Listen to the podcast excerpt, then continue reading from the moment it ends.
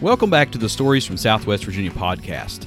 Southwest Virginia is a location as unique as its people, and we pride ourselves on rich cultural heritage, food, music, and the arts. Stories from Southwest Virginia tells the stories of this amazing region that we live in. Now sit back, relax, and enjoy today's episode. Welcome back to the Stories from Southwest Virginia podcast. On today's episode, we're going to be going to America's coolest hometown of Marion, Virginia, to a very historic boutique hotel located at 107 East Main Street in downtown Marion. This hotel is named the General Francis Marion Hotel. Today, I want to tell you about its history and its uniqueness here to the Southwest Virginia region. The General Francis Marion Hotel is a historic boutique hotel. It was named in honor of the famed Revolutionary War hero who is also the town's namesake and construction of this hotel began in June of 1926. Having officially opened for business on May 27th of 1927, a formal opening was held on June the 3rd. That event was attended by such names as ex-Governor E. Lee Trinkle, Senator B.F. Buchanan, and author Sherwood Anderson. The hotel was designed and built by Eubank and Caldwell of Roanoke, Virginia, at a cost of $175,000 in what is called early 20th century colonial revival style. Constructed of reinforced concrete and Kingston velveteen brick, the Virginia State Board of Inspectors deemed the building to be fireproof, and the addition of fire escapes was considered unnecessary. Two of Marion's most prominent businessmen, Mr. Charles C. Lincoln and Dr. William M. Sclater, were the co owners. Mr. Lincoln was owner of the town's largest industry, the Virginia Table Company, and he also owned the Look and Lincoln Furniture Manufacturing Company and had other business interests in Smyth County. Dr. Sclater was owner of the Marion Drug Company and D.M. Smith Drug Company. And less than a year after the hotel opened, the closed Hotel Marion across the street was renovated, enlarged, and reopened, keeping its previous name. And the similarity of the names caused a lot of confusion between the two hotels and travelers wanting to stop at one hotel frequently telegraphed to the other. So Mr. Lincoln's friends and business associates urged him to change the name to Hotel Lincoln. He reluctantly agreed only a few months before his death on December 23rd of 1928. The current owners decided to return to the original name due to its historic significance and the FM medallions on the front of the building. The hotel was recognized as a Virginia Historic Landmark in 1995 and is also listed on the National Register of Historic Places.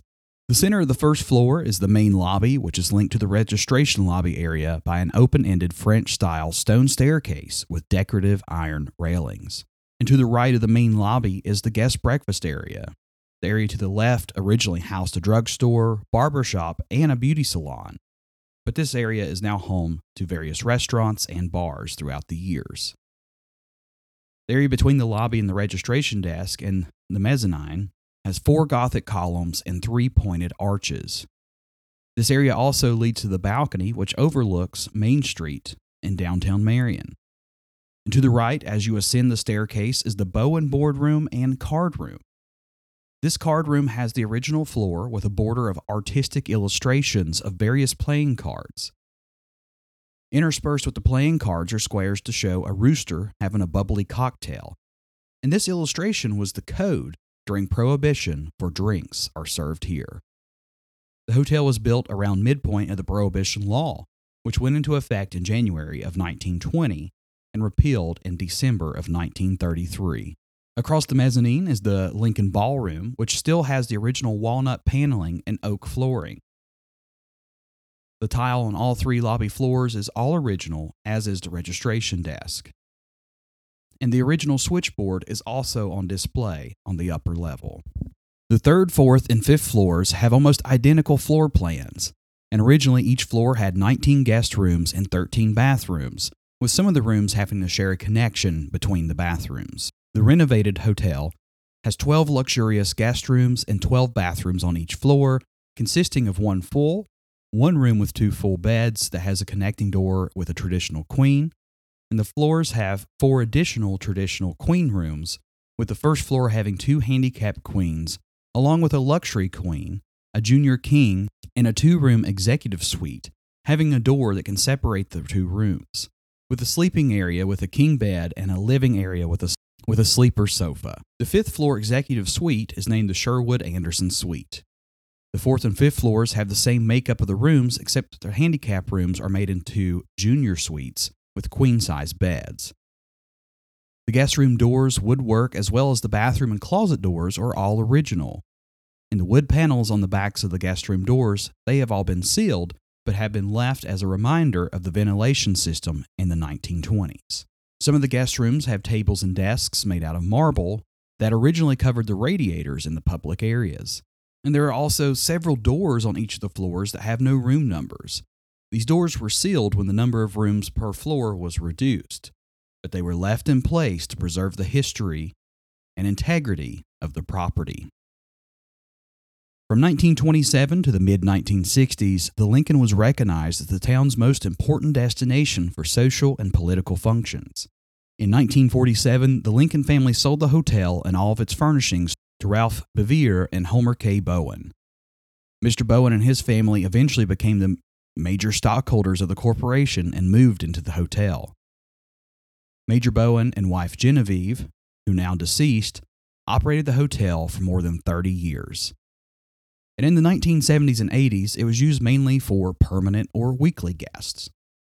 But despite some renovation efforts by new owners Ralph and Mildred Powell in the 1990s, they saw a decline of the building. Mr. and Mrs. Powell sold the property in 1997 to Jim and Patsy Franny, who opened a restaurant in the building for a few years.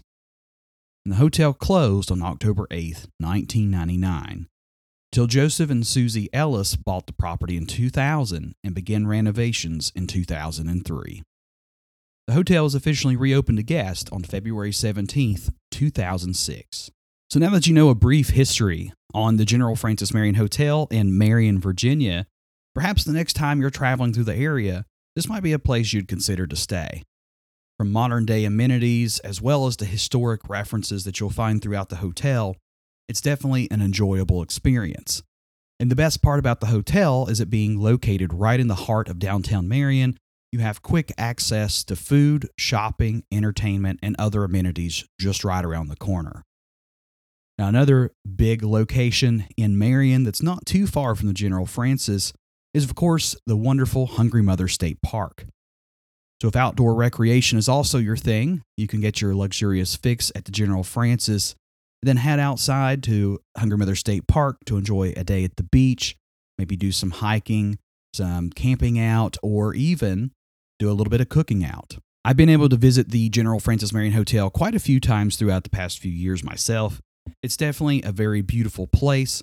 If you're looking for a great bite to eat, if you're a guest for breakfast, usually the restaurants that uh, occupy the other area of the General Francis Marion are also very delightful and just being able to check out a lot of the history and the beautiful architecture in this hotel, I think makes it worth your time to at least stop by, even if you don't have time to stay. And be sure to plan your trip back to Marion so that you can make a stay at the hotel, enjoy all the other wonderful things in this small town community here in Southwest Virginia. Thank you so much for tuning in to another episode here on the Stories from Southwest Virginia podcast. I'm so glad you took some time to stop by. And as always, be safe exploring Southwest Virginia.